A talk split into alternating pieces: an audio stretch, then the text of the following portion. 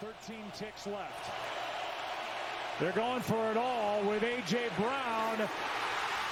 Catch is made by Seattle for the interception. Julian Love again. Check out the left cho- toe, Well, Joe. Yeah, his heel was an interception. The, he- the left toe is down, Oh, and yeah. the right foot Oh, is yeah. in. Julian Love making the play of the night. Seahawks win this game 20 to 17.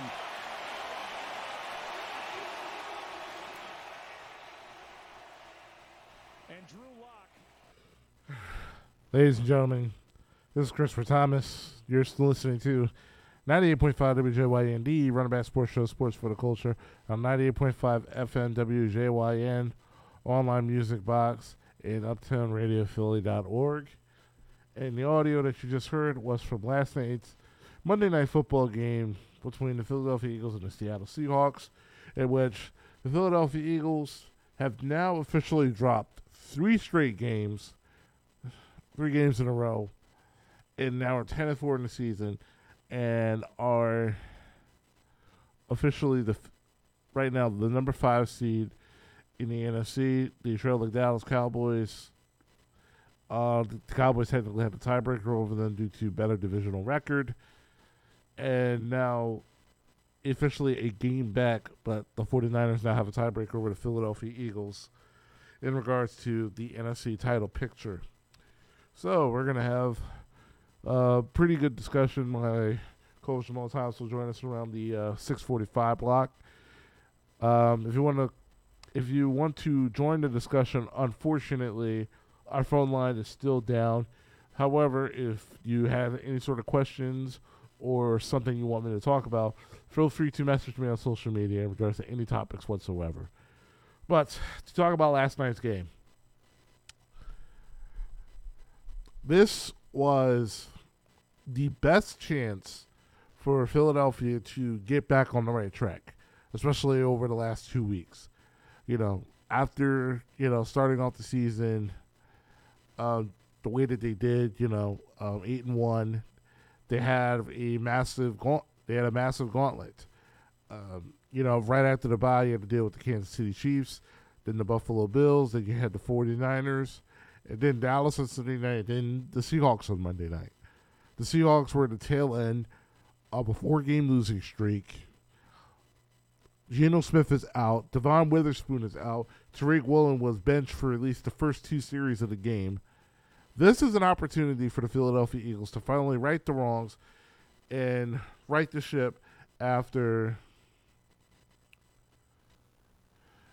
after losing two games straight. After losing really really abysmally and really badly to both the Eagles and the 49ers. I mean, the Cowboys and the 49ers. However, also on the same token, you haven't beaten Seattle throughout the entirety of P. Caldwell's coach, Pete Carroll's coaching career. And last night was also the first night of, you know, uh, Matt Patricia being the primary play caller for the Eagles defense after Sean De- Desai was demoted. I will say this in regards to the defense before I really start um, breaking down everything else in regards to the def- in regards to everything else. Matt Patricia actually did a decent job. I'm not gonna say he did a great job because obviously, you know, the results are the results. But he he did a decent job. You know, he had his corners playing absolutely on the sticks. Obviously, with Slay out, Bradberry is your cornerback number one. And the one thing that I do appreciate uh, Patricia doing is that he at least shadowed uh, DK Metcalf with their best corner, and which was Brad, which you know due to chain of command was Bradberry. You know they play press man coverage. Uh, they got they got a few sacks. They got a bunch of pass breaks up. It's a really young secondary. You know, you you have an undrafted rookie in Eli Ricks. You had a rookie, another rookie from Illinois, Sydney Brown. You had another rookie that uh, you drafted in the mid rounds, Kelee Ringo from Georgia. Uh, Reed Blankenship, obviously, you know this is his being his second year. You can only do what you what you really have at your disposal. And for what Patricia had his disposal, you know, and especially with you know what was given to him, he actually did a pretty pretty decent job. I'm not going to sit here and you know slam Patricia, especially with what the defense has been over the nearly over the past you know four game a month worth of games. The defense actually you know did its job. It held them to 20 points. If the offense actually did you know a much better job, then we honestly wouldn't be talking about the defense at all. But you know, the young players that came out to play, Jalen Carter was absolute was was great last night. You know, the the young corners, Ringo, Eli Ricks were actually were pretty good. You know, Sydney Brown obviously missed a lot of key tackles, but I love the I love the energy. I love, you know, the fearlessness that he played. Unfortunately, Kenneth Walker realizes like, hey, I'm one of the best young running backs in all of football, and he took over that entire second half. Now to get to the bad.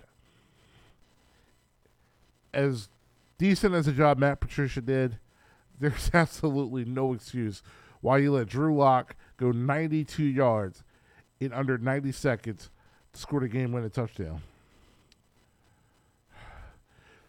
This pass rush that got over 70 sacks last year has been legitimately non existent.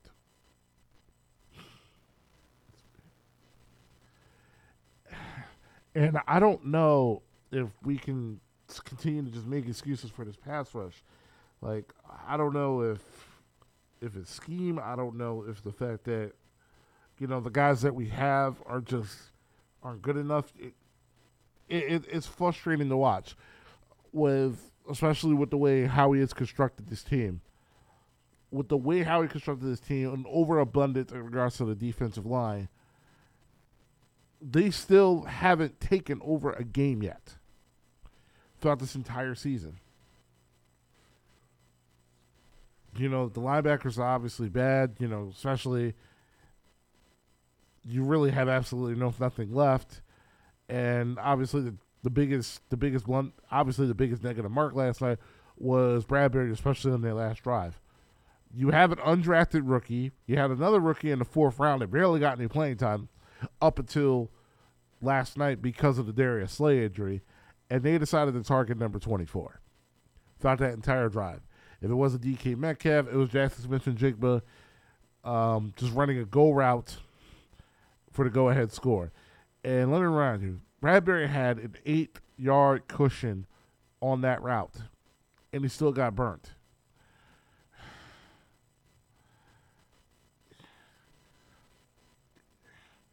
It's com- like th- these losses are just becoming comically bad. It's completely different. It's one thing to lose you know, giving everything that you can. Like we we preach this. It's one thing to lose, giving hundred percent and doing everything that you possibly can to make stops, and it just doesn't happen. But realizing and coming to an understanding with these same mistakes over and over and over again, and not really adjusting, at that point, it's just poor coaching. And to make matters worse, defense wasn't even the worst part about last night. The defense actually did everything they possibly could. Up until that point, if you went to Seattle, you held them to 13 points at this point, and you had an offense with the personnel that you had against a bottom five defense. Don't you expect your off? Don't you expect that offense to score more than 17 points?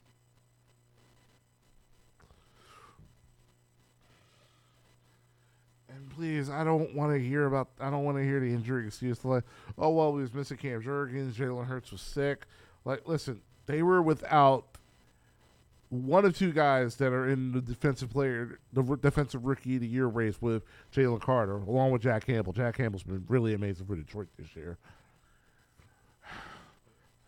Tariq Woolen missed the first two series, and Jamal Jamal Adams was a healthy scratch. You had every single avenue and every single ability to go ahead and put points on this put points on the Seattle defense. Everybody has done it this year. Except us. First drive, They look pretty good. The response drive when it became 10-10, it's good.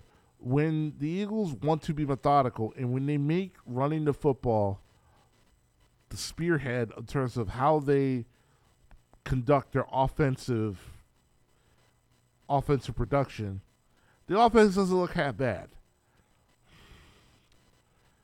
And the running game actually looked pretty decent. They actually stuck with the run for as much as they could.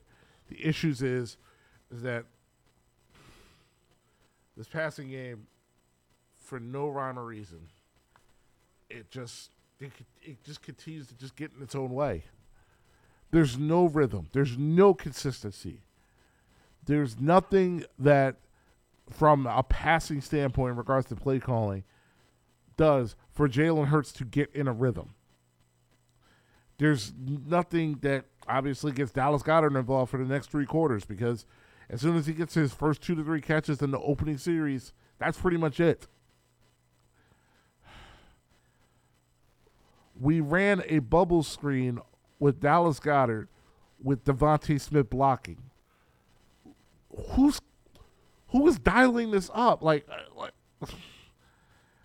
like, like as much as we like to can Brian Johnson, and justifiably so, at some point, this is Nick's offense. In what offense do we think, like, hey, you know what's a good concept? We run a bubble screen with our tight end, and our six foot, 165 pound wide receiver is going to be his lead blocker. Hey, you, you know this guy, you know, the, the, the speedster that we have, Quez Watkins, who hasn't really done anything for us all year long. Why don't we make him run a go route with the game on the line? with the game at the tipping point instead of just running the football and running the clock out and putting and putting us in at least field goal range for Jake Elliott to at least make this a seven point game.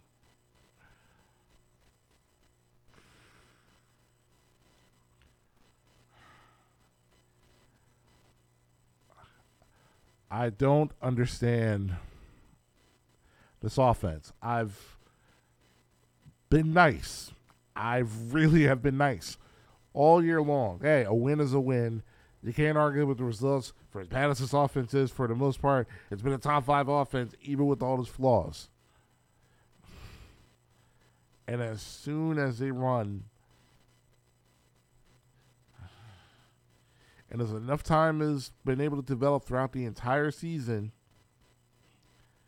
they ran into some defenses that obviously they know obviously they know what's coming. Defensive teams that are way too sophisticated to fall for anything that the Philadelphia Eagles have marked. Yeah, Christian McCaffrey on the Peyton and Eli uh, telecast last night knew exactly that a quarterback draw was coming. He knew that Dallas Goedert was going to pull block and they were going to run a quarterback draw uh, going into the right side.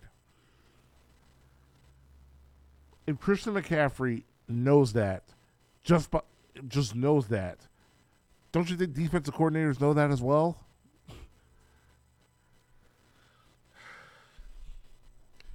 This team is just laughably bad. It is. Like everything about this team is just laughably bad.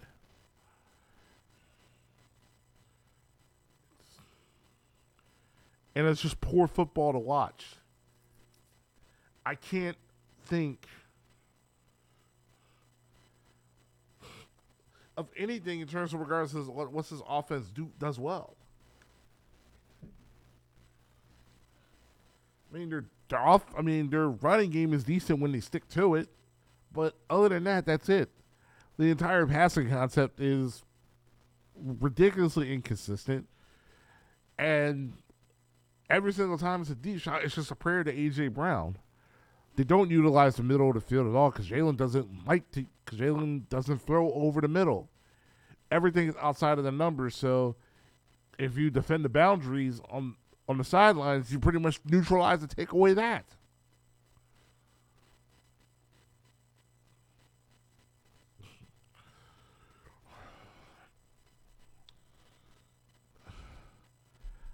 I don't understand. I don't understand. Like this team is ten and four, and there aren't like any sort of solutions. There's no saving graces. There's you can't fix any of these problems with three games left to the season, and then with the playoffs immediately right after that. You can't fix these problems.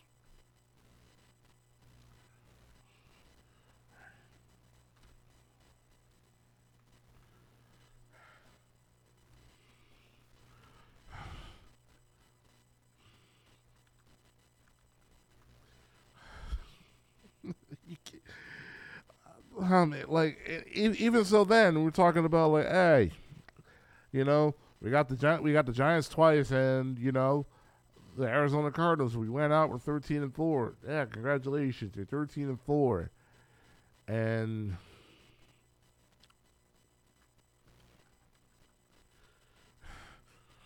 We are the equivalent of the Minnesota Vikings of last year.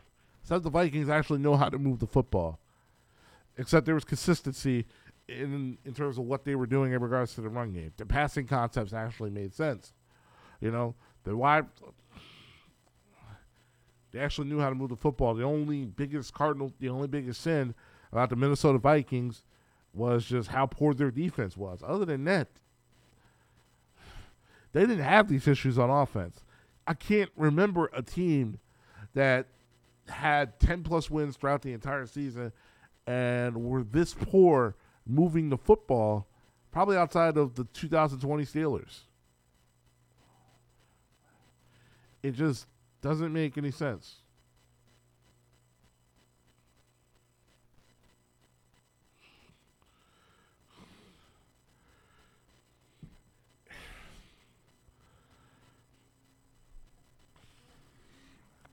Once again, and what, real quick, once again, you're listening to 98.5 WJYN, the Run It Back Sports Show, Sports for the Culture. Um, on Uptown Radio Philly.org, online music box on Uptown Radio Philly.org, at 98.5 FM WJYN.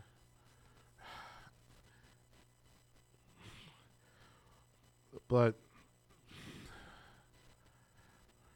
I it, it's it's frustrating football to watch. And people want to talk to me about like, well, you can't make wholesale changes. Like, I, like honestly, all this kind of reminds me of the 2018 Eagles. You have a bunch of disgruntled veterans. Um, like whatever they're doing isn't working. The only difference is that 2018 Eagles, you can at least lean towards um, them being them them having significant injuries, as opposed to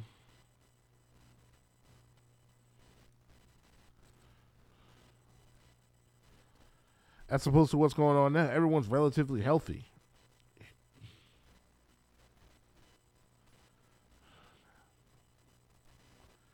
That's why.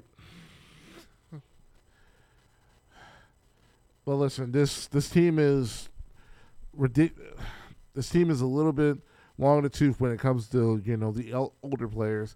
Who you got players who constantly feel the need to defend themselves from you know this fan base on Twitter. You know Kendall Gainwell. You know tweeting. Uh, you know tweeting and retweeting. Um, you know during halftime. You have Darius Slay going on his podcast. You know trying to justify his individual performance after you know losing. After losing back-to-back weeks by significant margins, and now AJ Brown's getting into with Eagles fans now, and you know now people who are fearing that AJ Brown wants out.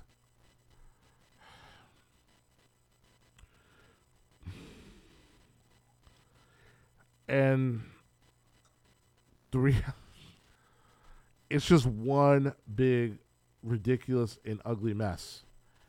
And the only thing i can really think of right now that can remedy any of this is that you have got to find an offensive coordinator with actual nfl experience to coach jalen hurts next year.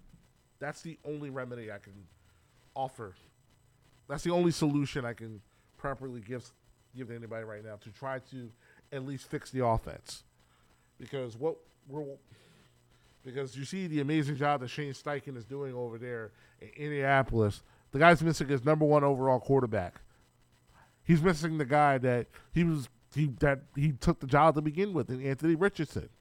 You know, he had a game plan to do everything that he possibly can to coach him up like he did Jalen Hurts. He's Anthony Richardson is now out. And he's doing all of this. He's in the thick of things in the playoff picture at eight and six with Gardner Minshew.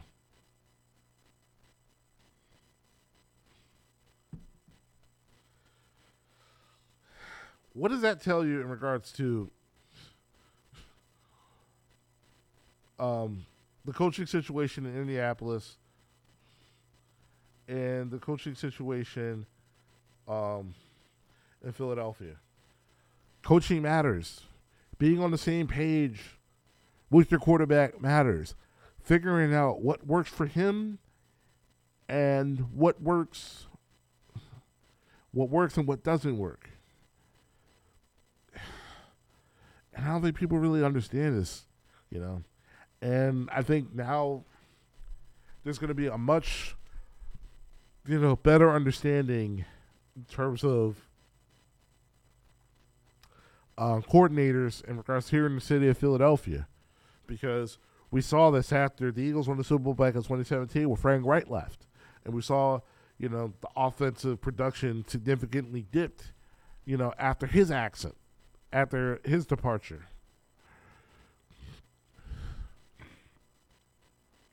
Excuse me. You got to find someone with experience next year on both sides of the football. The fact that you had a, the fact that you now have a, the fact that you have a Super Bowl window, and you're gambling it on two guys, two in higher housings, which I get. You know, earn your stripes, earn your merit. You know, work your way up. But you have a Super Bowl window now, and the fact that you're literally put your Super Bowl chances in the hands of two guys who have never called an offense or a defense before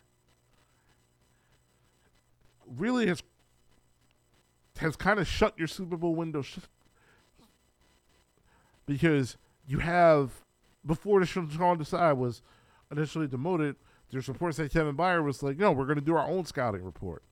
You got Jalen making audibles, and then yeah, Nick Sirianni trying to come out and say, like, "Hey, listen, in the end, this is my offense. This is this key." There's, and we saw this back in 2020. You know, the Eagles were two and five with Nick Sirianni calling these plays. Then Shane Steichen came in, stabilized everything, realized what Jalen can and can't do, and the play calling worked. It was a lot more consistent. They ran the football. D'Andre Swift is good. Why not give him the football? It's just bad. It's just really frustrating to watch how much this team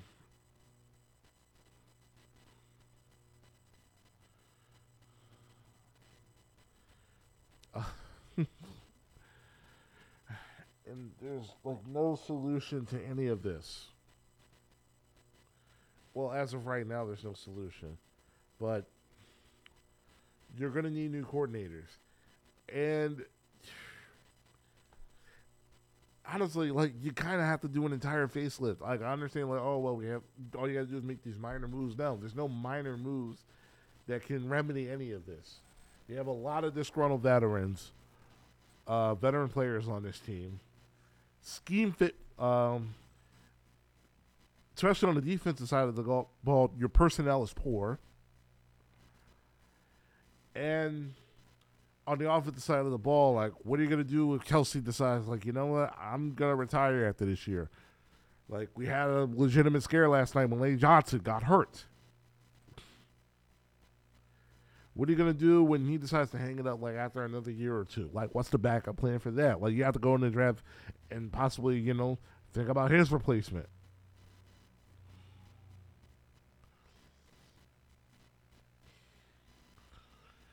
You know, Bradberry and Slay. I don't see those guys. Maybe maybe Slay will be back, but Bradberry is 100% not coming back. You need to get younger in the secondary as well, especially at your corner corner spot if both Bradberry and Slayer are just going to be one and done. No, no, no. You, Bradberry's going to be a $17 million cap hit if they decide to let him go. And if they decide to hold him for another year, guess what? He'll be a $12 million cap hit. But hey, I don't. hey, maybe, you know, he'll probably uh, put, fit the. Hey, maybe Howie might eat that cost. He ate, he ate the Carson Wentz. He ate the Carson Wentz deal.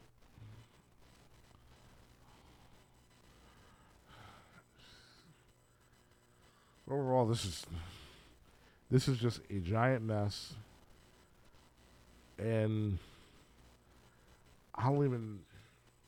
And obviously, I know where to begin. The problem is that is how we going to do any of this?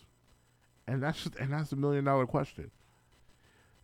It requires for you to eat a bunch of dead cap that for players that you had no business extending to begin with.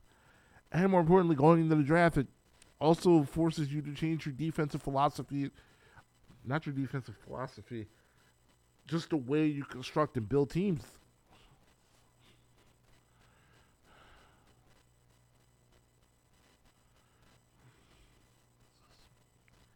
This is bad football. You know, all these years in terms of going into the draft and not prioritizing the linebacker position. You have no linebackers that are playing well. And the hope of Nakobe Dean over is kind of a question mark because he can't stay on the field and stay healthy. Like, what are you going to do for the linebacker position? Are you actually going to prioritize it? You're going to go in the first round or second round and actually get somebody who's actually going to alleviate that. You know, what are you going to do with the corners? How are you going to build your defense? Who's going to be your new defensive coordinator? Are you going to keep Matt Patricia, who's, my opinion, not a terrible choice because he actually has experience calling a defense, and you're going to give him actual actual pieces on that defense in order for him to succeed. And what are you going to do with the offensive line? Like, are you going to continue to? Because I feel like that's the only thing Howie has been doing right. It's the offensive line. Like, when are you going to draft Lane Johnson's replacement? Is it going to be Cam Jurgens or Landon Dickerson eventually, you know, taking over the center position for Kelce? Are you going to, or are you just going to look in the draft and see someone else to take over that position? You know,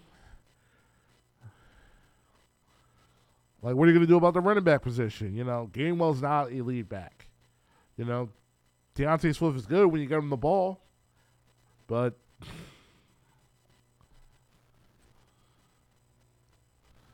but he doesn't get enough to, but he doesn't get enough touches, and that is my thing, you know, because everybody else wants to talk about, because AJ Brown wants to talk about like you know about like him and you know his, his lack of his lack of touches. If there's anybody on this team that can legitimately complain about the lack of production or the lack of touches or the lack of utilization on this offense, it is literally D'Andre Swift.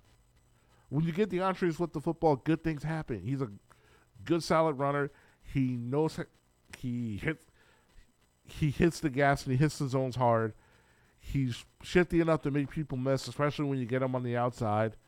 And importantly, he plays smart football. That the last drive before you know the um, before the Quez Watkins interception, he managed to stay in bounds. He managed to slide and stay in bounds to keep the clock moving. That's winning football. That's someone I can trust. That's somebody that should be getting the ball more. The Eagles had no problem last year when they had a lead. They, they, they had no problem sitting on it. Heck, they did it week three against Tampa Bay with no issue at all when they were up two scores.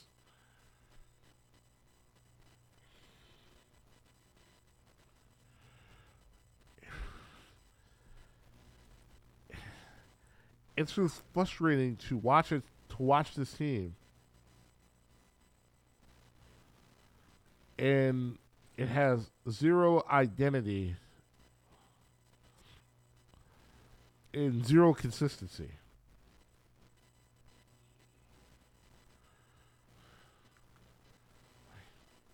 Like that is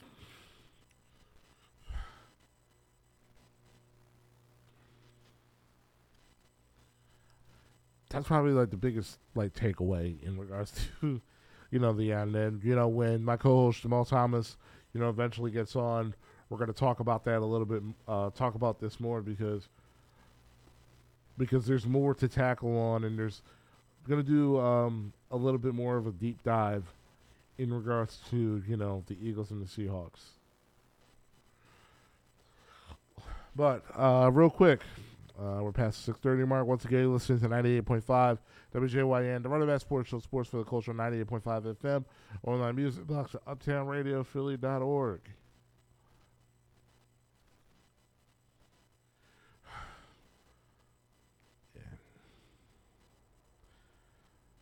Yeah, I'm just letting you know my co-host will be calling in around the 6:45, 7 o'clock mark to talk more about, you know, the Eagles' loss against the uh, Seattle Seahawks.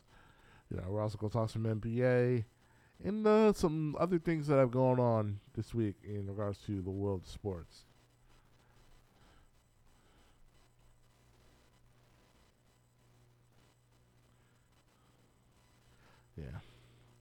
But uh, talk about some other things that happened. You know, you know there were some games on Saturday that happened. You know, the Cincinnati Bengals are playing some really inspiring football right now, and they went ahead. They were down um, a significant. Uh, I believe they were down seventeen to three against the Minnesota Vikings, and Jacob Browning had you know, the game of his life. And Tee Higgins probably had, you know, the the, the outright str- uh, stretch to uh, keep the season alive as they beat the Minnesota Vikings in overtime. Hold on, we do have a caller. 98.5 WJYN. What's up, Chris? How are you? Yo, what's going on, Warren? Man, I just, you know, I, I, I was uh, getting off work when I heard your uh, passionate speech about uh, your team. I, I gotta say, I'm very concerned about the state of affairs of Philadelphia right now. Um, your front seven, well, your back seven's kind of bad. I, I would never, you know, I didn't expect that. I didn't expect your defense to be like awful. Like they've been playing historically bad of late, like 32 points a game. I'm like your defensive line, not worried about that. You know, Jalen Carter, Haason Reddick up front you know, defensive line and the not too worried about that. They can they can they can cause even the strongest offensive line. I've seen it. But like you guys don't have no linebackers. Uh Slay is probably done for this regular season. Um Bradberry was DK Metcalf's lunch last night. Like I you know, and Jalen Hurts is playing closer to the nine and eight Jalen Hurts as opposed to last year's Jalen Hurts. And you know, if you told me that Philadelphia would drop like 20 to 25% on defense and like Jalen Hurts on the offense would take like a 20% dip, I'd I still think you guys would be like division winners, but I, I don't know. It it's like you guys are 10 and 4 but you could very well be like an 8 and 6 team right now. Mm-hmm. and I, I, like i didn't expect jalen hurts to regress this season. I didn't expect like i don't know like it, like is it is it injuries? Is it is it Sirianni like getting too big for his bridges is it is losing both offensive defensive coordinator like finally doing y'all in or you just don't have the horses the answer to your question is yes. but to break it down in terms of what you're asking, the play calling is poor. There's no consistency. There's no rhythm to anything that they're doing. Um, in regards to Jalen Hurts, yes, he's been battling, you know, knee injury.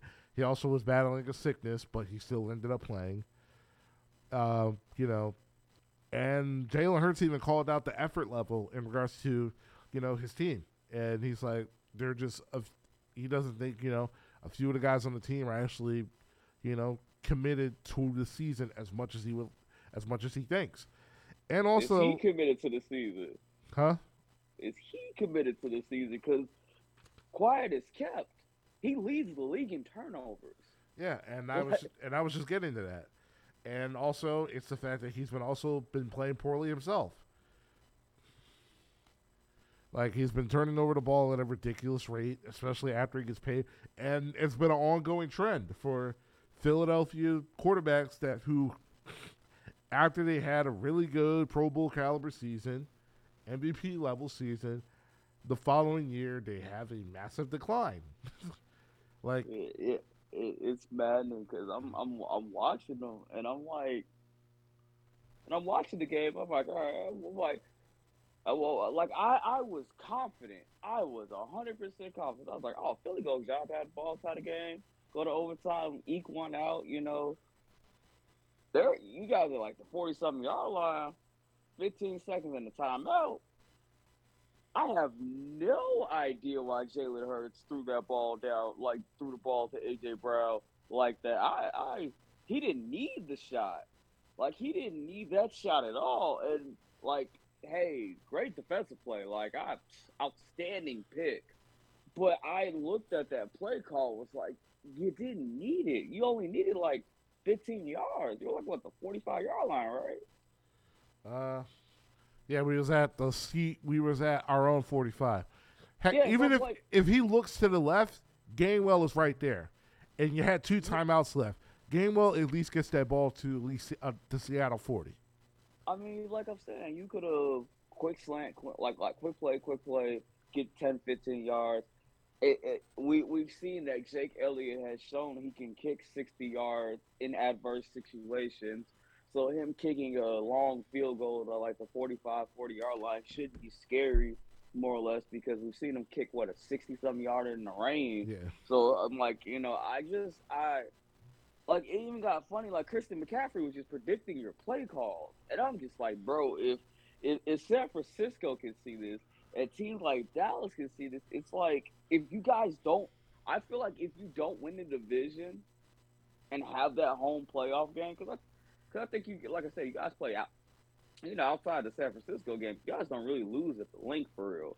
So like, you know, if y'all if y'all have to go, if they have if people have to go to the link, I'm I'm a, I'm confident that the home environment, even with a shoddy football team, would still pull it off. But you lose a division, I don't know. You can not like if you play if y'all happen to walk into Tampa and you're the road team. I don't. It's a coin flip to me because of how y'all been playing and how like how Tampa's trending upward, you're trending downward. It, it's uh, like Hurst has been bad. Now I'm just gonna call. He's Hurst's been bad for about a month, probably a little closer to two months, but they've just been winning, so it doesn't.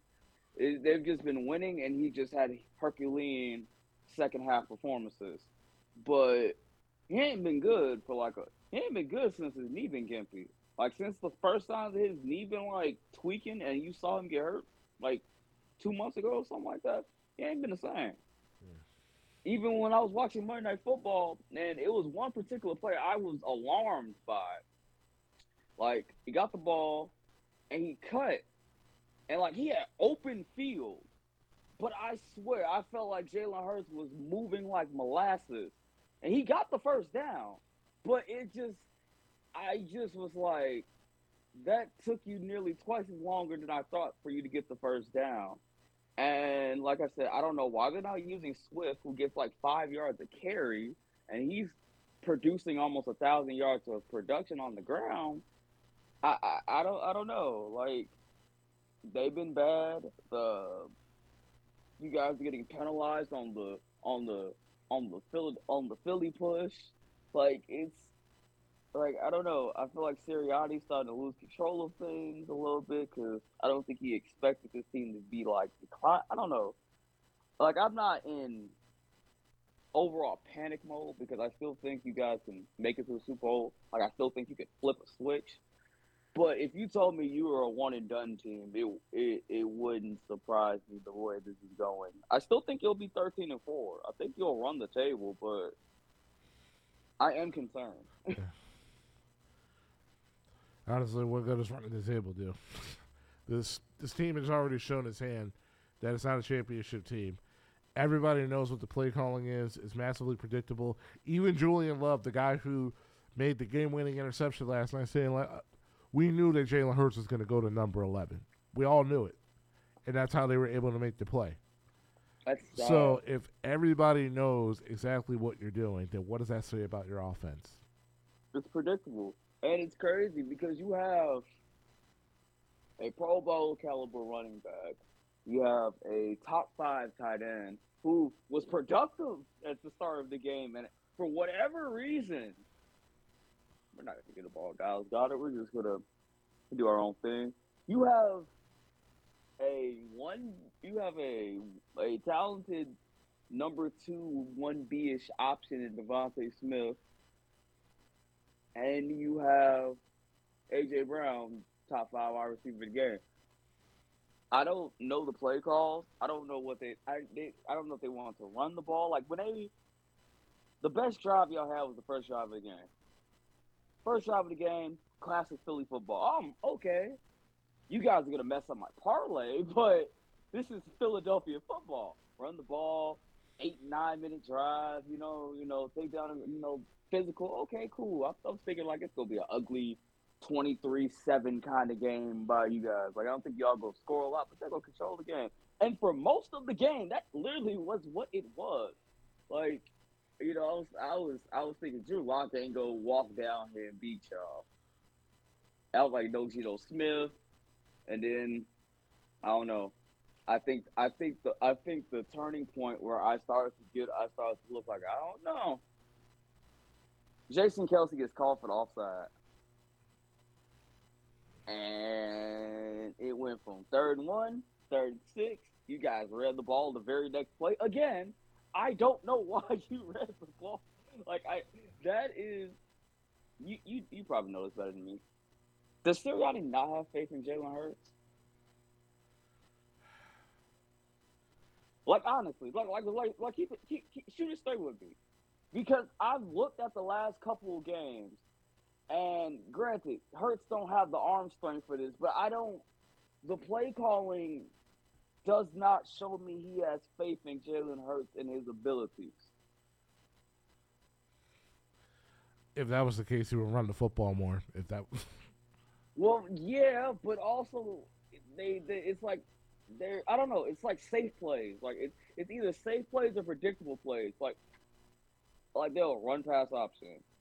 They might do a quick short pass. They might do a quick short uh short uh, play in the middle of the field, depending on if it's if they don't get the first down or if they're not in third and short territory. Hey, we're gonna try to go to go route to either AJ Brown or DeVonta Smith. I've seen multiple go routes, and I'm like, Hurts don't got the gun for that, guys. Like I like even with the pass interference, that that's still even even like I looked at the play and I was like, wow, that's PI, but also that's a horribly underthrown ball by Hurts. Like he he doesn't have the arm for deep shots. It's it has to be an anticipation throw. but And- I No, like I no, I agree with you. And like we talk about this, like he doesn't have the arm talent. It's no secret. It's been that way since he was in college.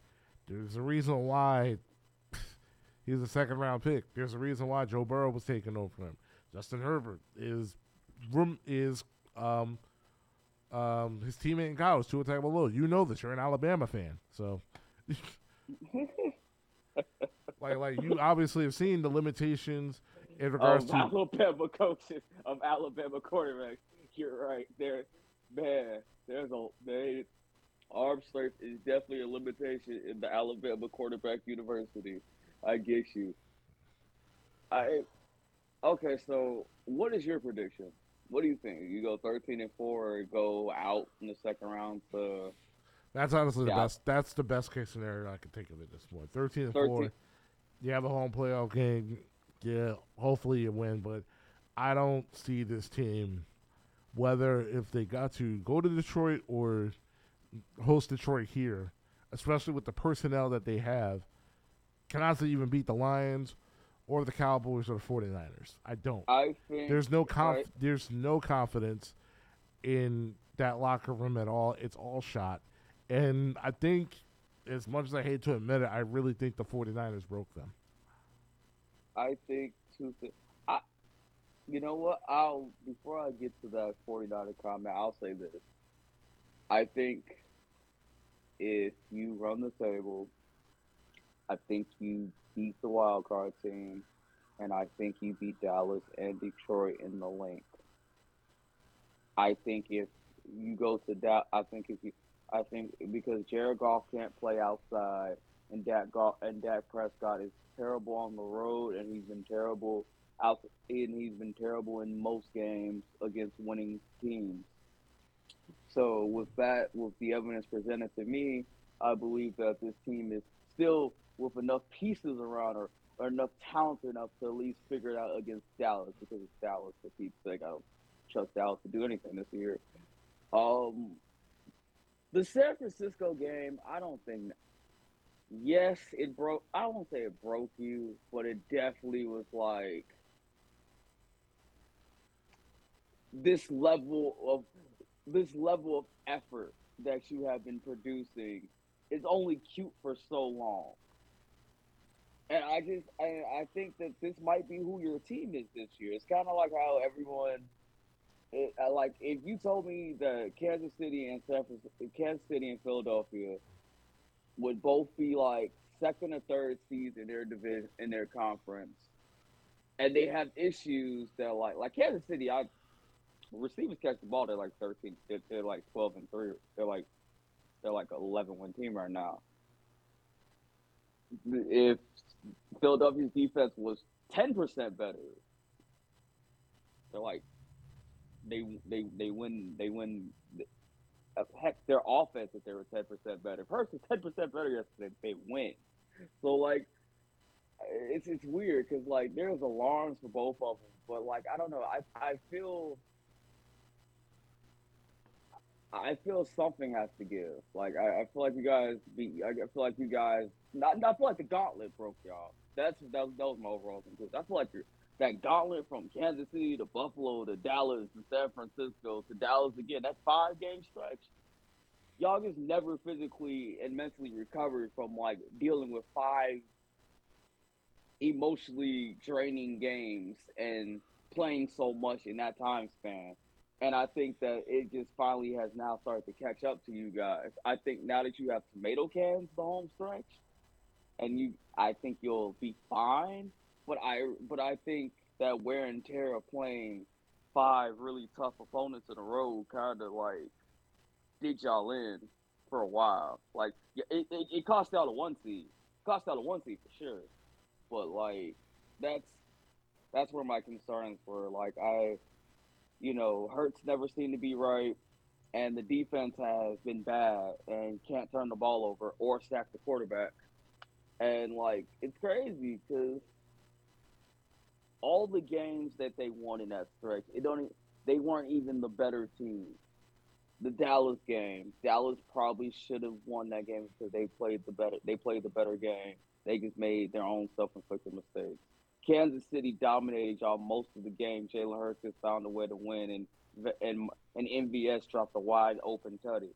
Like Josh Allen and them probably should have won, but it worked itself out. Like you guys kind of getting saved by the stick of your teeth, and, and San Francisco was like, you know what?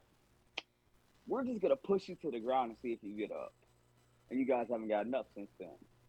Like you guys were on on on wits end, you guys were hanging around like a puncher in the tenth round, and then y'all got hit with y'all got hit with a haymaker one good time, and ain't been the same. And that kind of goes with the whole, uh, I guess, you know, gauntlet. Like Kansas City went through that same kind of thing, and they're now starting to like eat the results of like dealing with tough opponents. And you were kind of like going through it. Only difference is right now, I think that your road is a lot e- a little easier than Kansas City. I think I'll both run the table, but Kansas City still has to deal with like the Chargers with no Brandon Staley, uh, Oakland team, and I think somebody else, but I don't know. Hmm. One to ten, how concerned are you? I'm not concerned at all. I'm just numb. That's the difference. Man, they've broken you, my boy. Yeah, they have. Honestly, my own like after that, my I I had a partial rooting interest, you know, in regards to you know, you know the Bears finishing trying to finish the season over 500, but you know the way that you guys lost to uh, you know Cleveland on Sunday, you know, missing that hail mary throw, like. I, I, you know, it's funny. I think that was like I had already like mentally had checked out like a couple weeks earlier in the season when we lost that Detroit game. I mentally checked out. I mean, Justin Fields gets hit the first hail mary he throws, and he gets a pick. They might take it off. The, the statistician might take it off because it was drop pass, and they have the right to do that. Mm-hmm. But he got hit with a penalty that wasn't called. If he gets the roughing the pass and kick Santos kicks a field goal, and we don't even have to be in this hail mary predicament anyway. Robert Tonyan drops a wide open tutty that probably Cole Kmet should have ran the route, but you know, hey, it's all on Justin Fields. Justin Fields, even with all of the criticisms and the amount of pressures and the, the, his admittance that because he was pressured so much he couldn't see, so he had to be rely on anticip- anticipatory throws. He throws a heck of a hail mary that just happens to luck into Mooney's hands, has it, and he fumbles. And I get it, you know, we're we're we're at home watching, but receivers get paid to catch the ball, man. Receive like receivers get paid to catch the ball. So like, I don't know.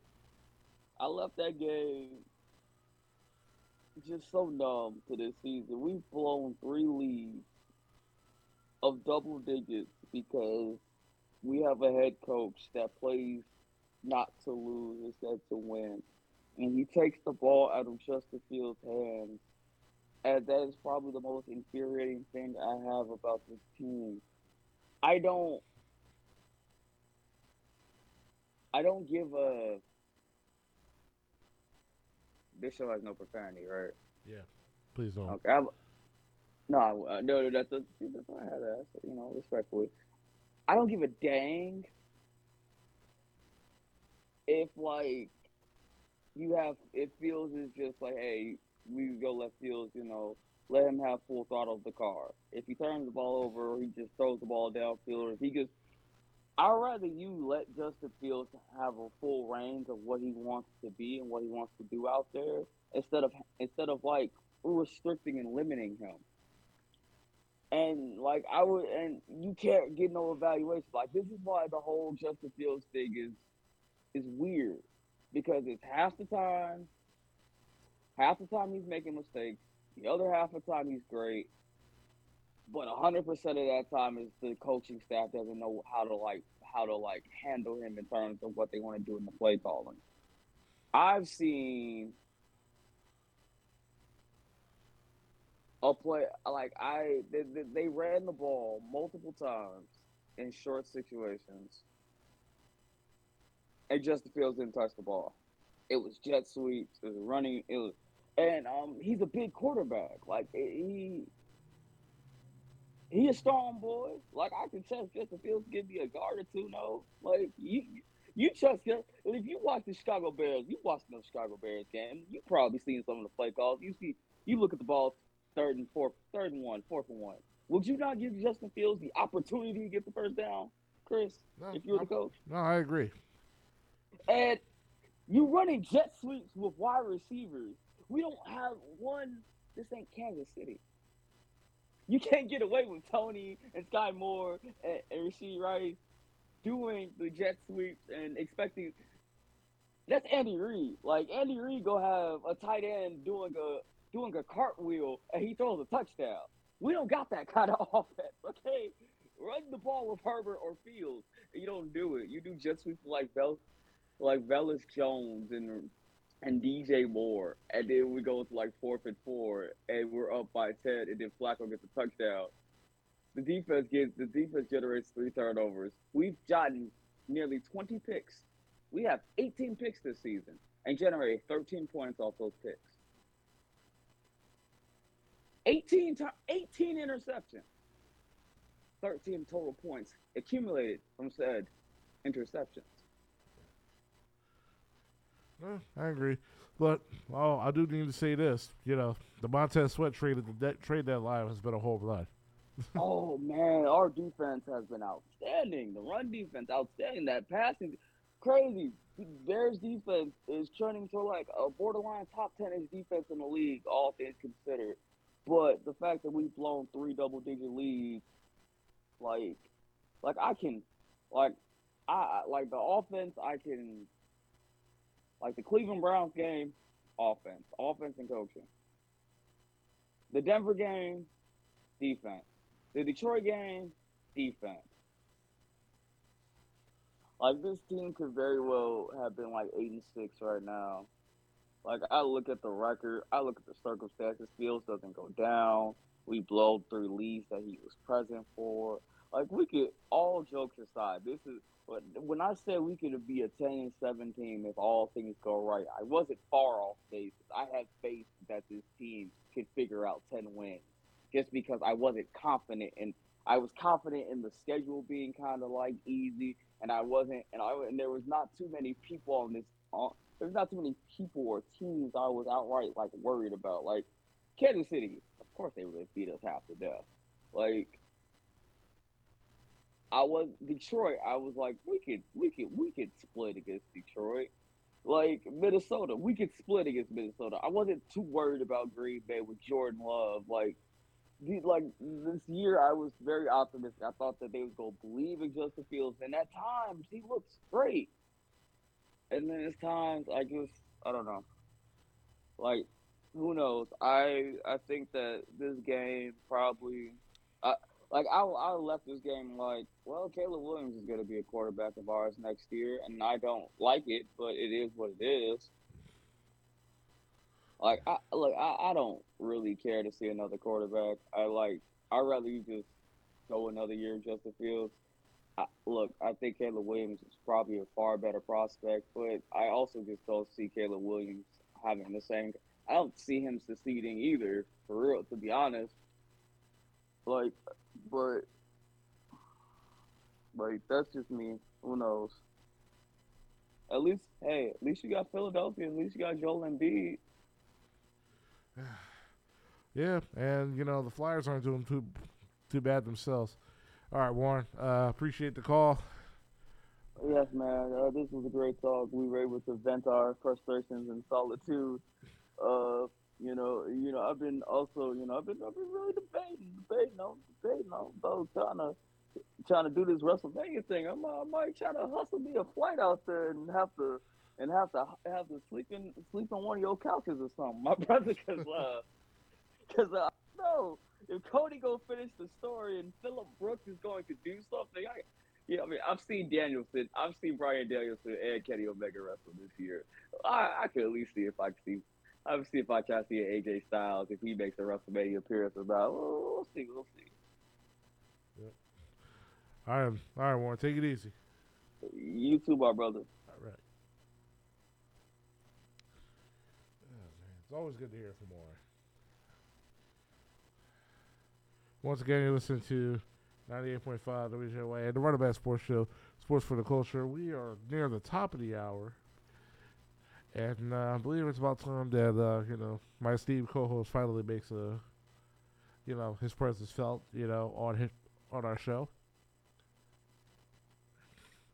Once again, you listen to us on 90.5 WJYN, Uptown Radio, UptownRadioPhilly.org, online music box, and 90.5 FM. And now my co-host Jamal Thomas will be joining us. Yo, what's going yes, on, man? Yes, sir. How we doing, my friend? How we doing? You know exactly how I'm doing. Same way you probably is. Hello? Yes, I am still currently here. okay. All right, listen, man. Um, the people have been hearing me talk for an hour, man. So I'm I'm giving you the floor. My voice needs a break. All right. Um, how we doing out there, ladies and gentlemen?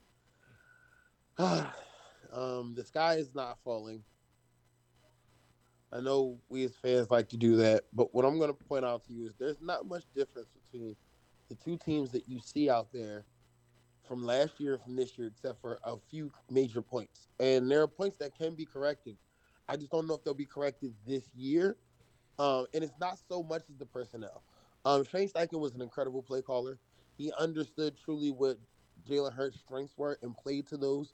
He made some. He made the read simplistic. He schemed guys open, and he was committed to the run enough for us to be effective in our downfield passing game.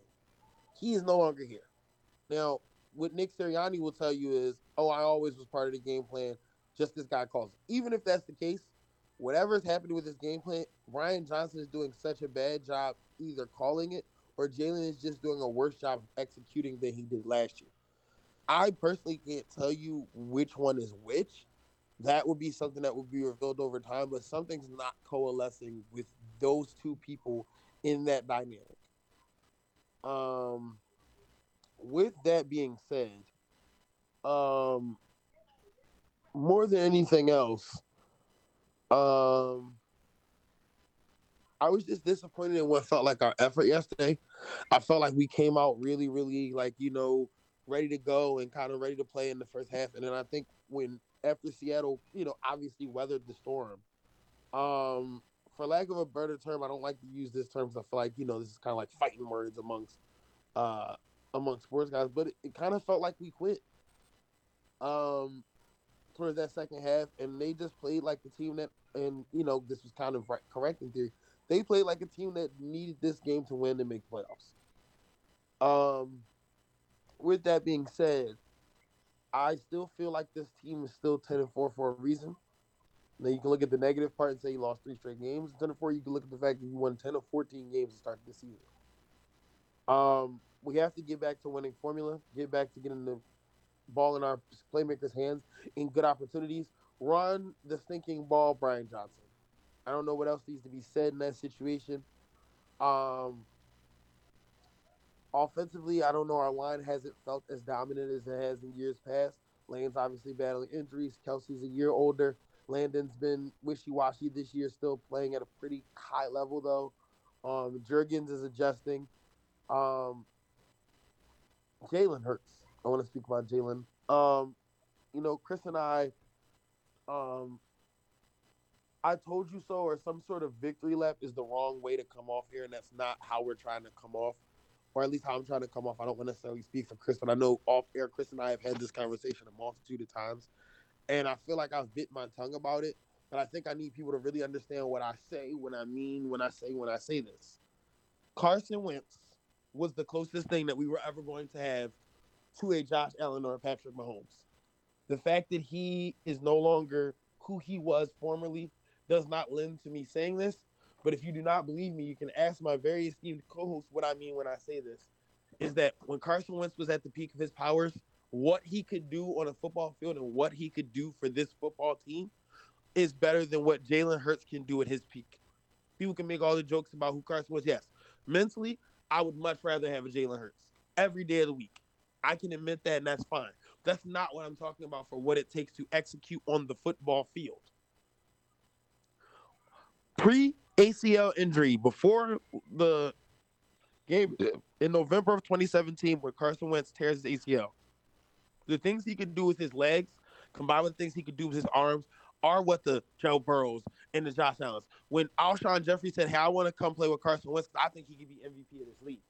I think people forget that this was the type of dude that people wanted. It just went to his brain. I don't know what happened. I, I I cannot necessarily speak to what happened in that situation. I don't have a I don't have an actual answer. But I will say that I say all that to say what does that have to do with Jalen is if things aren't scheme and schematically perfect, if he doesn't have this amazing cast of characters to play with, and he doesn't have all these things going right, things will get weird for a guy like Jalen Hurts. And I'm being honest, he hasn't been as careful with the football throwing in the traffic. He's fumbled a bit more than he has last year, obviously. Um, and overall, when a guy isn't amazing throwing the ball, and I get it, he's made some incredible throws. I'm not trying to crap on him. I'm just being honest about who he is. When people, when people like Michael Parsons or people on these shows, like Derek Carr saying he can't read defenses, felt coded. But let's be all the way real. The guy doesn't read defenses great all the time. And it's like easy to jump on a guy like Derek Carr or David Carr, excuse me, and say, "Oh, you sucked in the league," and da da da. And that's perfectly fine. He did. There's also we're also old enough to know that the guy got sacked the most times ever by any quarterback in his first year in the NFL. So you know, like On an expansion team, by the way. on an expansion team, by the way. So like, if we're just gonna state facts, let's state facts. The guy was not set up for success. I will put it to you like this, and people might not like what I'm gonna say, but this is some real stuff. You take 2002 David Carr and put him on this team, and you'll see how good David Carr really was. And that's a fact. Go look up David Carr Fresno State highlights if you think I'm lying. Ask my co-host if you think I'm lying, because now, as being adults, you can contextualize things on why guys suck. JaMarcus Russell didn't suck. He just didn't want to acclimate to the NFL. He didn't want to lose the proper weight. He didn't want to study his books, and the Raiders organization didn't put enough things around him to win. Go back and look at those LSU highlights and tell me that guy couldn't have played in the NFL. I think people think that people not being able to play is left up more to circumstances than just someone sucking more often than not. Sometimes guys just think that's just like a fact. Yeah. Sometimes it's outside factors, And you want to know? and a lot of time it's outside factors. Excuse me, were you gonna say? Oh Chris? I'm no! And the funny thing is, is like I kind of want to tie that into you know the point that Cam Newton was trying to make last week in regards to Yep. that, and people were like, "Oh well, you're you're out of the league and like you you you're weird and you wear clothes." I'm just like, listen, what does that got to do with anything that he says? He's right. There's only literally a handful of guys that you can count with your hands that are legitimate game changers in the NFL. And at the Yeah. peak of his power, he was one of them. 2015 Cam Newton was the best quarterback in all of football. He was better than Rodgers that year. He was better than Peyton, and he was better than Brady. He carried an offense that their number one wide receiver was Greg Olsen. And you want to actually get technical in regards to wide receiver one, it was Ted Ginn Jr. and Philly Brown. Kelvin Benjamin, who was supposed to be their number one wide receiver, tore his ACL that year. Cam Newton had a combined 45 touchdowns that entire year. Yep. Like he got that team to the Super. Bowl, and everybody wants to, you know, like laugh at the fact that, you know, oh well, he didn't dive in the ball, you know, against the uh, in the Super Bowl against the Denver Broncos. Like, yeah, you know, that's fine and all that, but listen, the guy, the guy also literally carried one of the worst organizations in all of football out of obscurity, Yep. and he was legitimately that good. Like, and the funny thing is, is like this is coming from, and both me and you were both literally was in the scam Newton as slander bandwagon when he came out of the 2011 draft. So Yep. this is both of us both realizing what he really had, you know, and what he still what obviously like obviously still lacked like inconsistencies, like obviously like throwing the ball, but he also didn't really also Carolina also didn't provide him much in regards to improve in that position. Like imagine him going to San Fran with uh with Jim, imagine him being in San Fran with Jim Harbaugh and of Colin Kaepernick at that time. Exactly. Uh, imagine him being in Seattle with Pete Carroll. Yep. Like I think people need to really understand that, you know, it's not just so much you know a quarterback not being that good, as opposed to as it is it's just you know circumstances around you. Like let's be hundred percent real. As as good as that as that as Brock Purdy's been good, and people want to like, oh well, he doesn't know what he's talking about to Brock Purdy. Do you really see Brock Purdy doing anything close to what he's doing right now with the 49ers with that 2015 Carolina Panthers team? Be hundred percent real. Not at all. No, Not even a little bit. no. Do you see Dak Prescott doing that? Uh, no.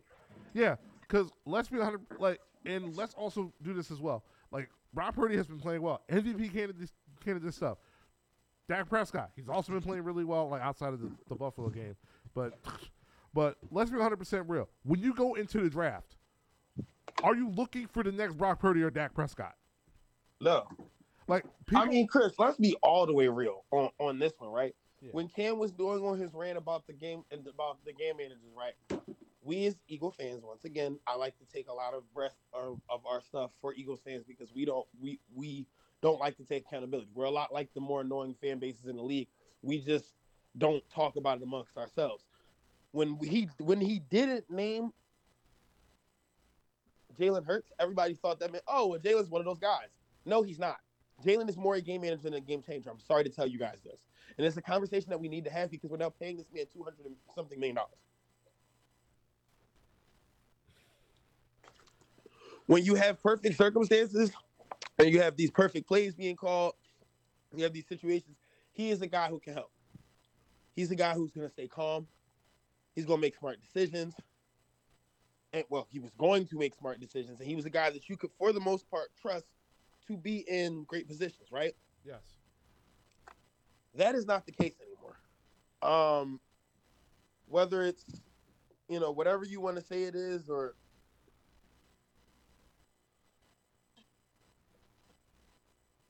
whatever you want to say or think it is.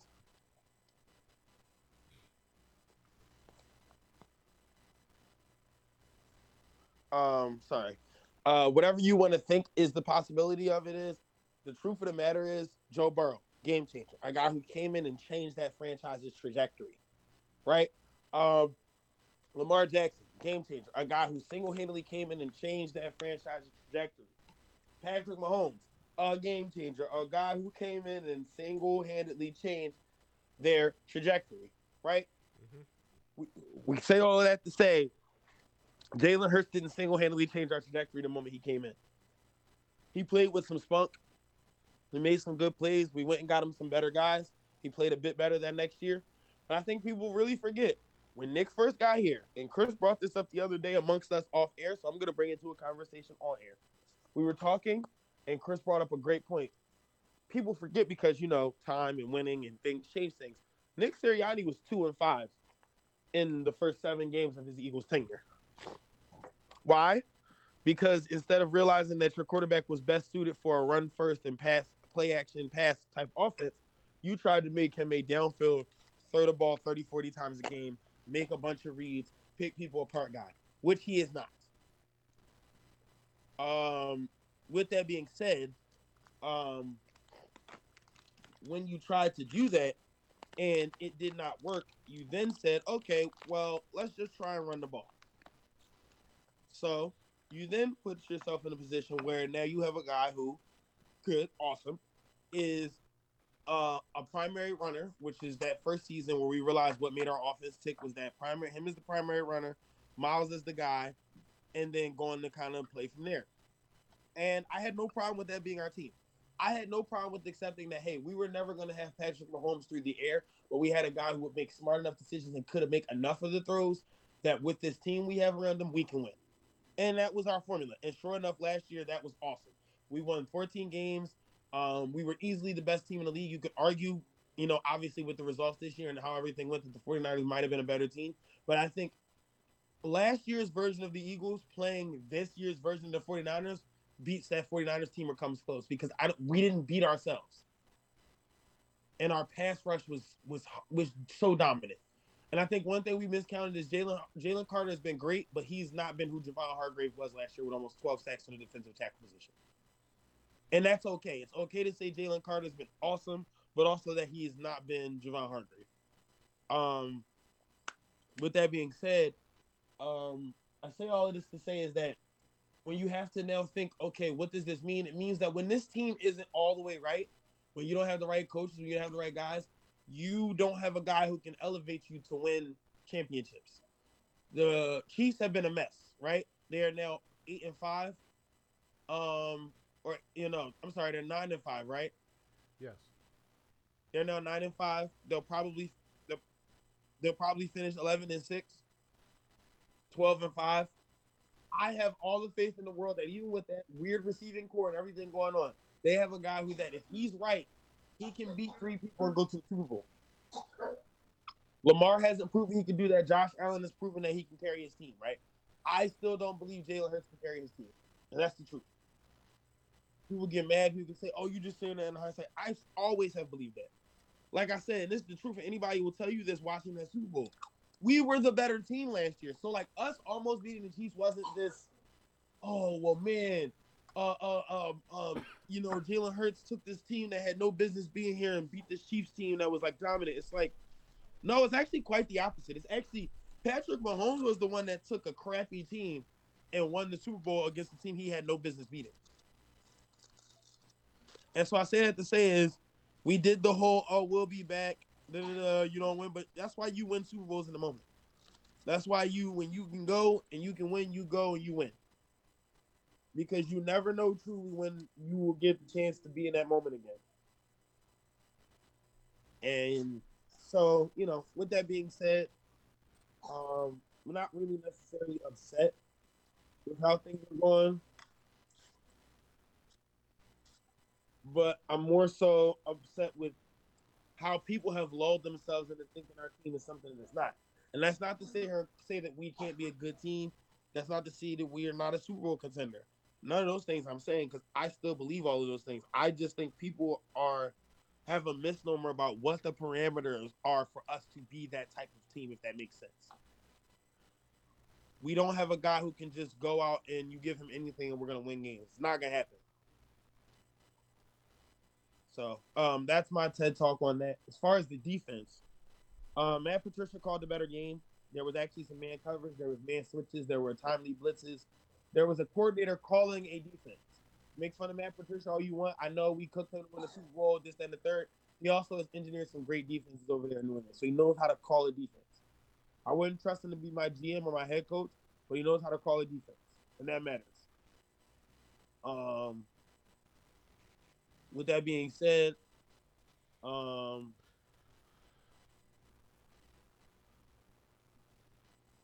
I, like the way the secondary played. I know late Bradberry sucked, but Eli Ricks played hard. Kelee Ringo seemed to be more confident in that starting role. Um, who else? Uh, Shaq Leonard was terrible. Kevin Byard was terrible. Jalen Carter was awesome. The D line in general, shout out to Fletch, shout out to BG. As consistent as always, both of those guys. Um, yeah, I just feel like the things on the offensive side of the ball can be fixed with play calling. The things on the defensive side of the ball, I think we just need to legitimately spend some time and some money on that this offseason.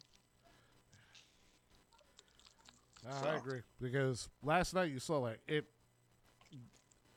At this point, like Patricia called a much better game than Sean Desai, but a lot of the issues in regards to the coaching can only mask up so much. It's a lot of personnel issues, and you know, and honestly, last night it just shows me that like, listen, Howie, you can't keep ignoring the linebacker position anymore. You can't because when you look at these teams who are actually trying to compete, they actually have competent linebacker play. The year that we won the Super Bowl, say what you want, Nigel Bradham and Mychal Kendricks are actually decent enough linebackers that you can actually trust to actually make a play or make a tackle or two when the when the moment needed to.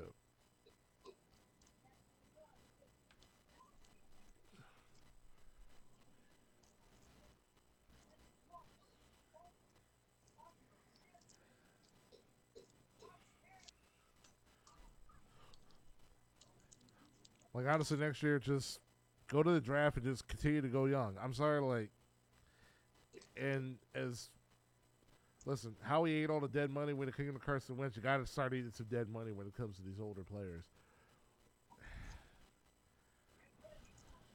Like, don't get me wrong. I don't want to do like we're doing a lot of retro retroactive stuff. What I don't want to do retroactively is the whole oh we shouldn't have brought back Fletch and BG thing because it's like those guys aren't the reason. Oh no, I'm winning. not saying that at all. I'm like, oh okay. I was going to say. I'm not saying Those no, no. Honestly, like like Fletch and BG were like the only two people that actually got like a sack last night. I'm not talking about to them. say.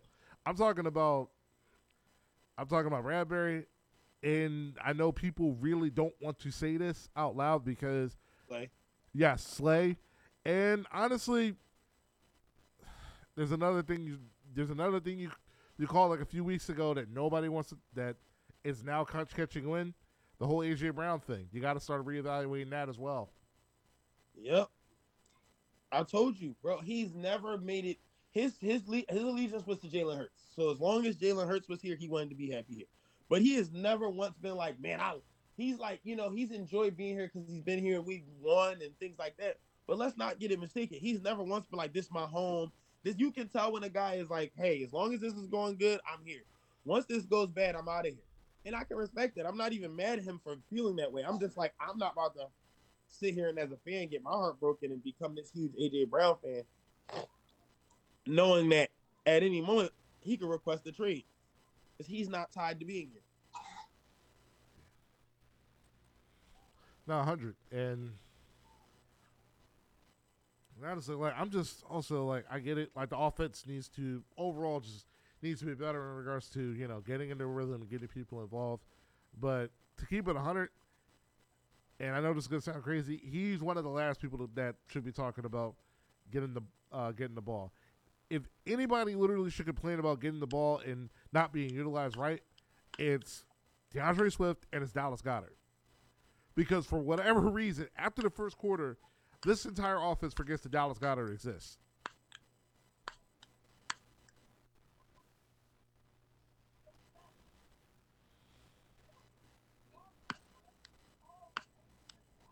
Are you clapping? No, not at all. Oh no, I, was, uh, no, I heard like like a little like slow clap. I'm just like, wait, what? No, no, no. That would have been hilarious. But no, it's just like you're 100 percent right there. I just feel like when we looked at this team last year coming out of the Super Bowl, it was like, oh, we're gonna be awesome. We'll be back next year. This is the team that's gonna be a compete for years to come. And it's like, if this year is any indication, we might not be the solid, dominating organization we thought we were. And it's hard to have sustained success in the NFL. The Patriots made it look so easy for 20 years. Everybody thinks that they can come up with the next version of that formula. But the truth of the matter is, very, very, very, very, very, very, very, very hard to replicate that kind of success on a consistent basis. Oh, But with that being said, I still think there's a world where this team can make it to the Super Bowl this year.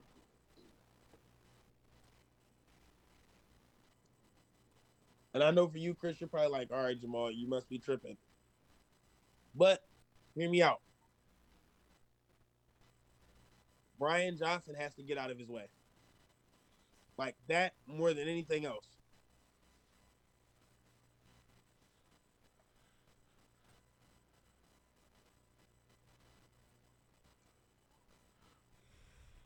He has to get out of his own way. If he can get out of his own way and really put himself in a position to call a better game, there is 100% a chance that this can turn around.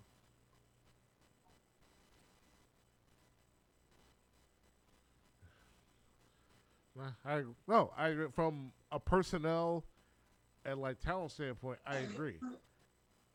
I just think with everything that's going on, and you know, every I feel like everybody's now focusing on the wrong thing instead of like trying to come together and figure this out. Like, like I said, like Christian McCaffrey knew exactly it was going to be a quarterback draw last night.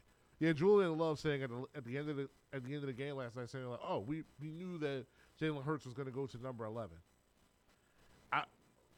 It's that predictability and like the fact that nobody really seems to be willing. Like they could like here's the thing, like you can all like say all the right things in regards to trying to fix this or trying to figure this way out. But you can just clearly tell that like nobody is really interested in fixing anything because they feel like they're not the problem. I feel like in just that in regards to that speak and morale, I just can't see this team like getting out of its own way. You know, I just pray that. I, I mean, in this situation, I definitely just pray that you're wrong. Um, Yeah, it's funny. We both we switched. yeah, because I feel like, um, I, I mean, to be honest with you, I feel like it's rock bottom at this point. It's like if there's gonna be a turnaround, it has to happen. And there's no more home cooking than playing this Giants team now. Mind you, this is a Giants team that's won three straight and is kind of feeling themselves. No, they lost last week. Excuse me. Um, that was kind of feeling itself. DeVito's walking around. They're gonna the Giants fans are gonna show up for this game. They're not gonna take over the Linc. They're gonna show up for this game. Um, so to be interesting, man. This Christmas Eve. This is a chance Christmas. to Christmas. Excuse me. This is a chance to possibly take the division lead back, depending on what the Cowboys do that weekend. You were gifted a golden opportunity after the 31 to win by Buffalo. Also, that lets you know that whatever happened in Dallas is literally a personnel thing because it's a Dallas team we beat earlier in the year, a, a Buffalo team we beat, and then a team we got blown out by. These blowouts, blowouts are normally indicative of just either poor talent, which we don't have, or poor execution and coaching. Those are the two ways you get blown out. And if you got both, then you just get blown out consistently. Ask Carolina, right? So nine times out of ten, anytime a good team gets blown out by somebody, like when the when the Lions got blown out by the Ravens, it was poor execution that day. Turnovers, giving the Ravens short field, teams got momentum, then it had changed the way you play, it changed the way their defense could play, and then boom, you look up and it's a you know what I mean? You're down you're down three touchdowns. It happens. We've been watching football our lives. If it's so fast it happens, you can watch it happening. And so um to me, all of our blowouts have been why what is going on? You're getting out coached. You let Dallas get off hot, a team that had been historically scoring first, and you let them score first. Now I get it. That means that they've just been executing at a high level. But the fact that you had nothing to combat that is the problem.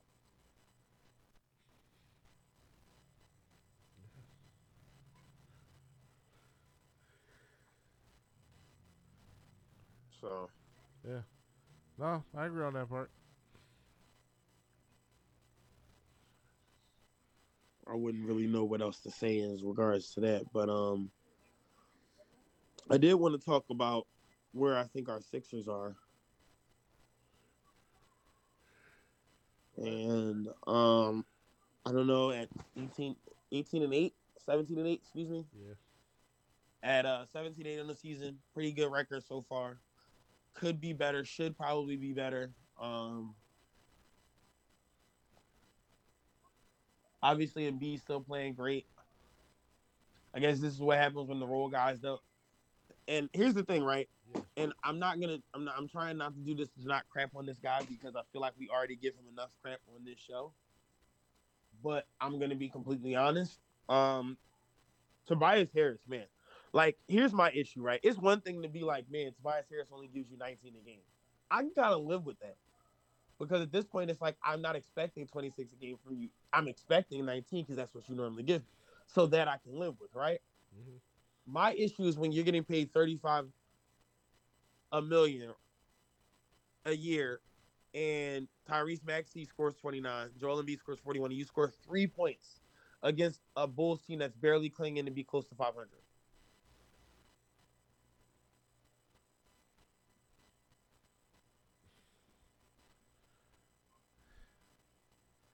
No, I agree. And normally, in the past, I'm gonna, I'll say this, like, like the past like three or four years, Tobias Harris would normally feast on you know lottery-based teams. Like he would normally put like a 15, 20 on, and like give give you like efficient shooting and good defense. But this like is beginning to be a really concerning slump now. Because this is probably the best well constructed team that Joel Embiid has been, been around in regards to actually having legitimate forwards who can, you know, shoot the three, run in transition, switch off on defense, and all you're asking for Tobias Harris is just, yo, just give us 15 points to offset, you know, what Joel Embiid's giving you 30 and Maxey's giving you like 20 to 25. And the fact that he's not been able to do that on a consistent basis, like, concerning. Very. Very. Um, and that's where my whole thing is, is at this point, we already broke down James Harden as um, you know, into pieces for lack of a better term, right? Yes. And, you know, everybody agree, hey, we're not gonna get what we feel like we really should get for Joel Embiid. I mean, excuse me, for James Harden. That's fine. And it kind of wound up working out because we got what we've always needed since we've originally traded RoCo and Sarge. If you think about it, laughingly enough, both of them stayed in the league because they were useful pieces. Um, versatile, effective wings, guys who could pass, who could shoot, and who could dribble. Now, you know, air quotes with Covington and dribbling, but um, you know, he's better now than he was when he was a kid. Um, excuse me, had to get a drink of water. Um, he was better than he was as a kid. Um, it still doesn't mean he's a great dribbler. Be that as it may, though, he gives us the opportunity as a guy who can shoot and who can defend multiple positions. Tobias Harris isn't an elite knockdown three point shooter, and when he has been in his career, it's been in a small clip, and what is not what the NBA is nowadays. You and I both know that. Yeah. So it's like his skills fool you into thinking he could be an awesome modern NBA guard or NBA forward, but it's like what you need him to do and what he feels like he should get paid as or treated as are never necessarily the same. Because I think like if you got to buy a player drunk, right, or like gave him truth serum, and was like, hey, do you think you're a guy who's worth thirty five million dollars? Be honest. Like, do you think you go into a team you really could affect winning at the level to be qualified as a thirty five million dollar guy? I don't know if he would say yes. And I may be wrong. Maybe he has the confidence himself to say yes. But I think he's being honest,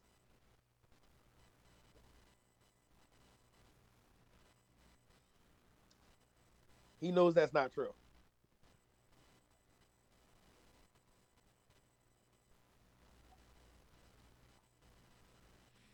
No, I agree. So, um, at this point, I'd rather break him down for 65 cents on the dollar, whatever I'm going to get for him. Like, if I can turn him into, I'm just, I don't know who think of. Like, I'm just going to throw names at you. If I can turn him into Spencer Dinwiddie and Dorian Finney Smith, I'd love that. But then here's where I'm saying that his value kind of sucks so bad to the point where it's like, do the Nets say no to that, Chris?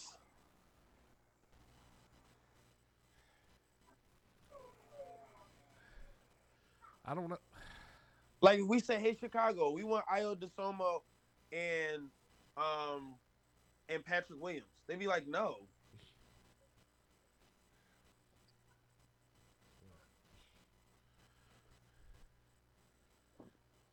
Like heck, like heck, uh, Detroit's interested in him. Heck, let's just say like, like if you're Detroit, Whatever they want to give me. That's I'm not even trying to be funny. I know they've lost 23 points, but dead behind, dude. Like seriously, think about this. You give us Bogdanovich and uh, uh, uh, uh, Killian Hayes and another small piece. I don't care. Anybody else on the end of their bench, any, meeny, miny, mo it.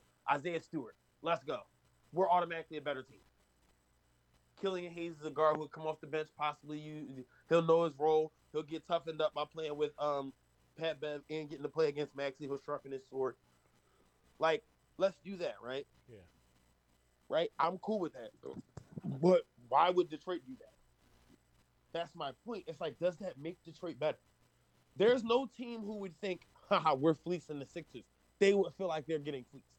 And that's why this trade is so bad because I think eventually it's going to get to the point where you either have to let them walk or you have to attach so much to it it's not worth it. It's like the worst asset in basketball right now. Like, is there a wor- like? It's funny because right earlier this year, shout out to Free, you might have been like, like before the year started, you might be like, Rudy Gobert is the worst asset in basketball because you can't really play him but one way. He's not a great offensive guy. He can't start his own offense. Um, and his contract's massive, and we traded five first round picks on, right? Mhm. Now you're like, well, Anthony Edwards is here, so we don't really need these picks. Like it'd have been nice to get another star when we have a star, and he's going into his prime. You have another already established guy who's realizing he's a better, he's one of the better twos in the league instead of trying to be a one. And then you got a bunch of versatile defenders around him. That's your identity. Go get it, right? And you see they're doing that. So now Rudy's stock has gone up. So now if you're just looking at the bottom of the league, Russ has found a home in the Clippers, right? Mm-hmm. He's the guy that's willing to be the glue guy, willing to be an energy, for lack of a better term, hilarious enough. He's just he's just being Pat Bev with a Hall of Fame career. So the worst Andrew Wiggins contract has already run a ring. So you can say whatever you want about you know Golden State paying that, but that's nothing to them. They going they was gonna be able to luxury tax regardless. They pay that contract a million times again if it came for a ring. And he's literally a direct result of them winning the ring. So when you start to look at the worst contracts in the league, Chris, it's pretty much Tobias Harris now. Like the Chris Paul deal isn't as bad as it used to be because it's not what it where it was. I mean, you can say whatever you want about it, but the whole Golden State team sucks. I don't know if it's necessarily his fault or not, like good or bad. I don't think he's helping them be better, but I don't think he's making them worse. So, like by a long shot, out of all the high paid guys in the league, he clearly has the worst contract value. Bradley Beal.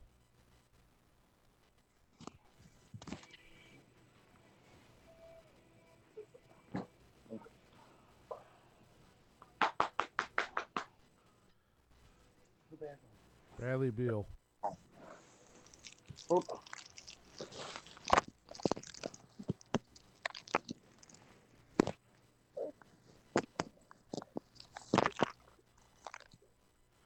Yeah. Honestly, I agree. Bradley Beal is definitely one of the worst contracts in all of basketball. Uh, Forty-three million. Uh, can't see on the floor, and honestly, even before that, uh, he, his inability to stay on the court was even questionable, even before he got traded from Washington.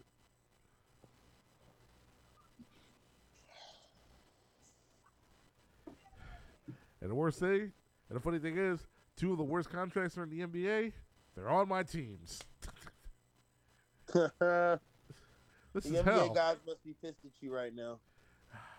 This is hell, man. You got to figure out who you pissed off, who you peeved off. Excuse me. Sorry, guys. You got to figure out who you uh who you made angry up there on Mount Olympus.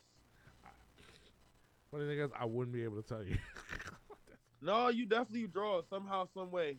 Maybe you dunked on a little kid somewhere or something.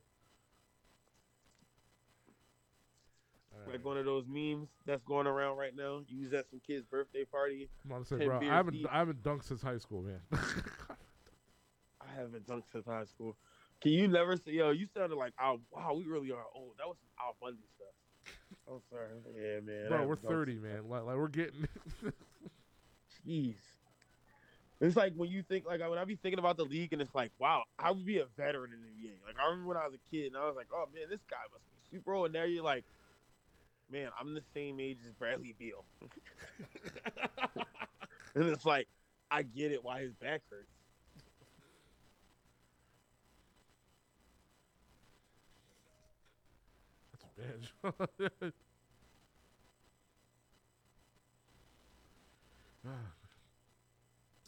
Yeah, but another thing I want to actually talk to you about, um, just briefly,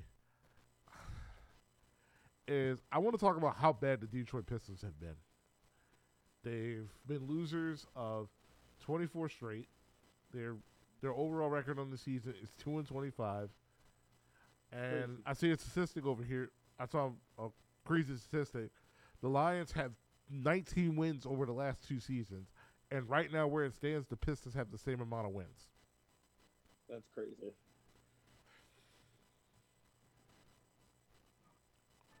It's like you would think that.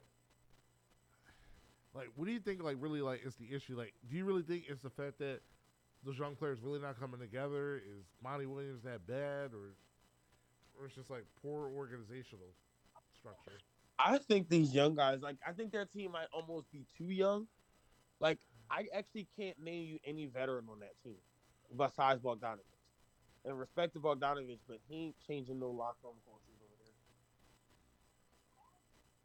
So like, I say all that to say is this is a bunch of blind leading the blind. And it's like Cade's been hurt, so he's not really ready to lead and dominate the way he can or needs to yet. So, yeah, no, I just think you, I just think you have a young, a young organization who just might not be ready to win yet. That's all.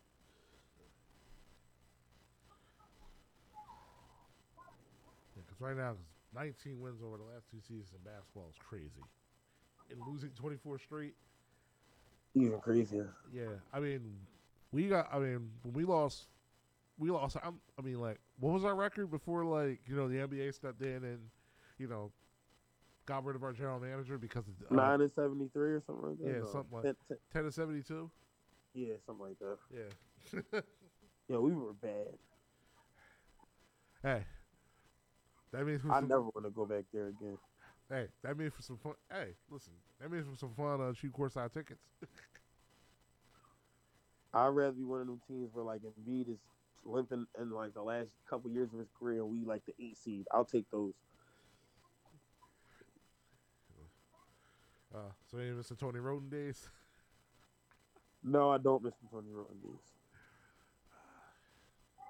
Yes, I can't believe. Oh man, I can't believe I tried to convince myself he was an actual NBA player. we all did. Don't take it too hard. We all did. I used to have Tony Wroten chance. Let me turn up.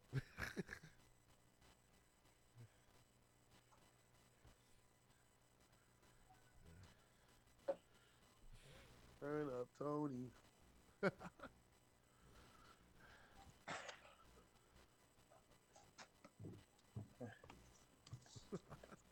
Shout out to the homie Stone. Yep.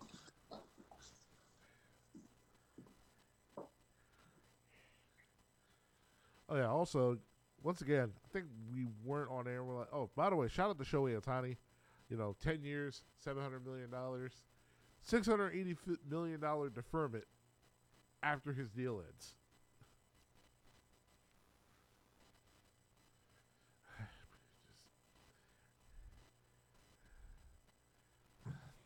Insane.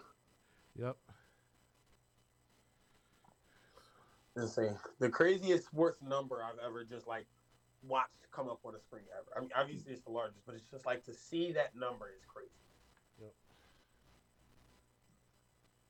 It's like a number that you like see in like an old Timmy Turner skit of like a guy getting paid or something like that, Yeah. or like on Futurama or something, and mm-hmm. it's like, oh no, that's actually what people are getting paid now in 2022 or 2023. Excuse me. Yeah, but Shohei Ohtani, Dodgers opening day, DH 2024. I don't feel like dealing with that for the next 10 years. I'm just glad they're not in our division, I'll tell you that much. Yeah, you know, but we're in the same conference, so Pretty much, if we want to get back to the World Series, we're probably going to have to go to the Dodgers at some point. Yep. Well, you want to know why? Because we're the perfect wild card team. You're like, man, the Dodgers have won 113 games, the most in franchise history. Here come the 88 win Phillies. With Kyle Schwarber leading off. Yo.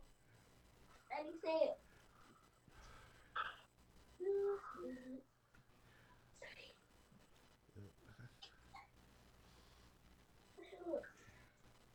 Just kill me, yeah, but uh, once again, you listen to 98.5 WJYN, the Run It Back Sports Show, Sports for the Culture, on 98.5 FM, online music box, and on uptownradiophilly.org. And as you can hear, my niece is actually trying to get on the show. Daddy, what's up? Yeah.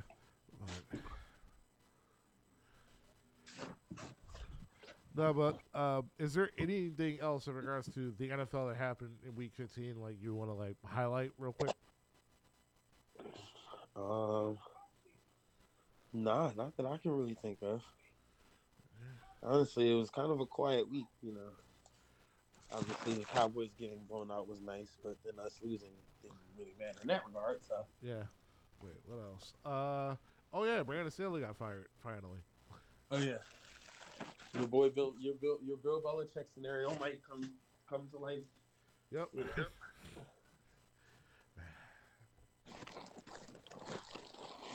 That that Belichick revenge tour is gonna hit different. Oh yeah, yo, you're gonna be like the Chancellor when he got uh uh what's the new guy's name? Kylo Ren. Yeah. Yeah, Let's see. Yeah, Raiders put up 63. I, it's funny, like, when I was talking to you about, like, yo, the Raiders are really just beating the dog out of the Chargers. You just like, and then, like, you called me back. He was like, bro, I, I knew that. He's like, you told me they were blowing about. You ain't tell me it was this bad. Yeah, like you didn't say it was biblical. You were like, oh yeah, they beating the crap out of them. I'm like, all right, 34-10. I'm like, ha ha. I'm going. I'm like, holy Christ, is that 56 to seven? I was like, that's that is a Madden score. That's not a real score. You tell your buddy to turn on, that's the game score. yeah. No, but other than that, quiet week. Uh, Jake Browning and the Bengals have def, uh, are continuing winning. Shane Steichen and the Colts continue winning. Lions get back on a winning track. Baker Mayfield had a perfect day in Lambeau. We're gonna lose to the Buck. We're gonna be the wild card and go to Tampa and lose to the Bucks, aren't we? Oh, don't say that. We definitely are. I've been thinking about it all week. I saw a graphic and I just looked at it and I was like, oh, he's gonna lose in Tampa again. I'm thinking about Jalen Hurts. I was like, you gonna get outdueled by Baker Mayfield.